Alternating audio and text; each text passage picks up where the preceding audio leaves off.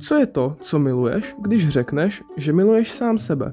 Dále se to stává nesmírně matoucí. Uvědomíš si, že co miluješ, když miluješ sám sebe, je vždycky nějaký jiný předmět než ty sám.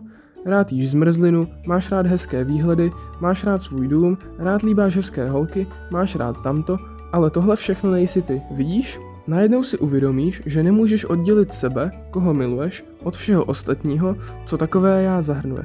Pak začneš přemýšlet, jakým směrem je nahoru. Ale brzy se to ujasní a najednou vidíš celou věc. Tohle může být z psychedeliky velice jasné. Celý vesmír je obrovská hra energií, jdoucí tímhle směrem a tam tím směrem, naprosto nezničitelná a to všechno jsi ty, akorát si to nevěděl.